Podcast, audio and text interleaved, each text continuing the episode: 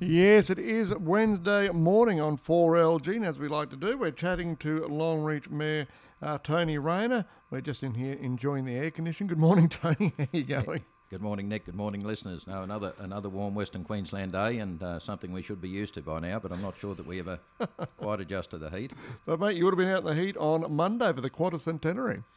Absolutely, yeah. A great day for Qantas, and uh, it was an absolute honour to celebrate the one hundredth anniversary of the founding of Qantas, and we had um, Betsy Fish as a keynote speaker. Uh, Betsy uh, was from Acacia Downs, uh, up near Muttaburra, and uh, her family uh, very much part of the, the pioneers of Qantas with the Fish family, and so it was lovely to hear that story, and mm. also to uh, have other speakers on the night, but it went exceptionally well.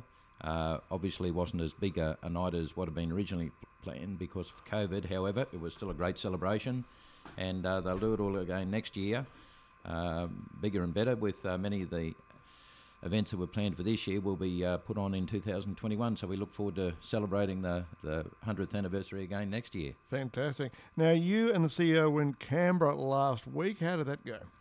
Yeah, that's right. The C E O and myself went down to Canberra and met with a number of uh, cabinet ministers. Uh, we had a really positive meeting with uh, Michael McCormack, the Deputy Prime Minister, and all of these uh, visits were hosted by David Littleproud, our local federal member from, for Maranoa. So a big thanks to David Littleproud for, and his staff for their efforts in assisting us with our, our various meetings and deputations. But we just highlighted some of the projects that Longreach Regional Council needed to uh, get on the table in front of the ministers, particularly the weirs at Isisford, uh, water security in general for Longreach, childcare, uh, maintaining adequate funding for our excellent childcare facility in Longreach, and also advocating for both tourism infrastructure and roads and transport. So they're the mm. big ticket items. Um, obviously, uh, regional roads are also a Uh, a great uh, industry for employing people, and that's so important for these regional towns.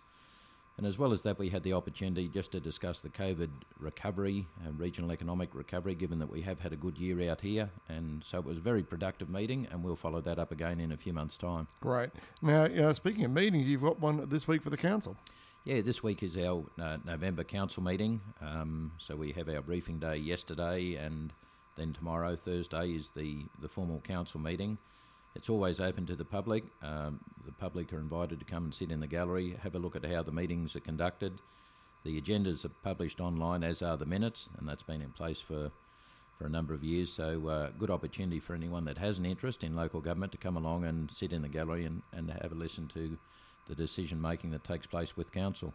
Now, a project has been going on for some years and it's in full operation now. The Ilfracombe Desalination and Reverse Osmosis Plant has opened.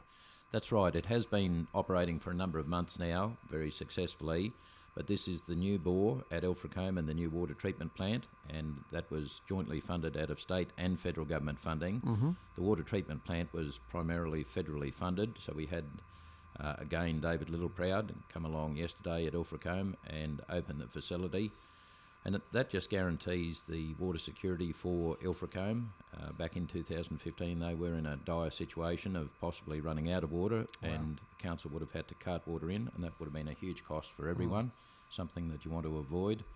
So uh, it was great yesterday to uh, have David open the the new desalination and reverse osmosis plant, and, and just see it operating. It's an excellent facility. The the various groups have done a, a great job there, and it's a joint effort. It's uh, funded, as I said, by both state and federal government, and then Local Government Association of Queensland, through their commercial arm, Peak Services, uh, were involved in the project management of the bore as well. So it's a team effort, and mm-hmm. our, our council staff have done a great job as well. Um, So, yeah, we certainly thank the Ilfracombe community for being patient while that was uh, put into place, but now they've, they've got the luxury of knowing that they've got a permanent water supply.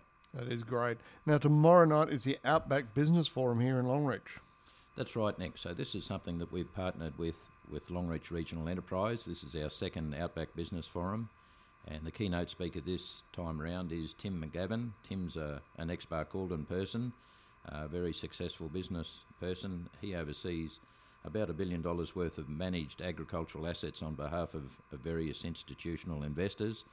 Uh, so he'll be talking about his journey from Barcaldine to the boardroom, uh, humble beginnings out west, and when you, you look around the history of Western Queensland, and we just spoke about Qantas being founded out here, we've we've got a lot to celebrate and a lot to be proud of, some mm-hmm. very successful people, and um, former governors and governor-generals, Quentin Bryce and Paul de Jersey, um, another couple that come to mind. And so Tim McGavin's a, another person that's been very successful, and he'll be sharing his experience in the ag sector.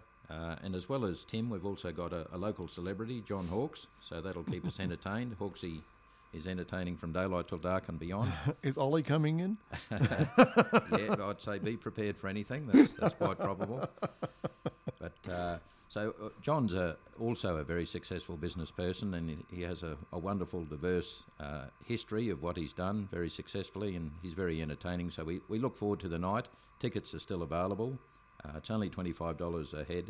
So uh, if you're interested, you can uh, go to eventbrite dot com dot a u uh, and search for Outback Business Forum and get a ticket. It'll it'll be a very informative and entertaining night. Fantastic. Now, don't forget, you can follow the council on Facebook, Twitter, LinkedIn and YouTube. Give them a ring, four six five eight, four one one one, or email assist at longreach dot q l d dot gov dot a u. Mayor Tony Rayner, thanks very much for your time today. Thank you, Nick.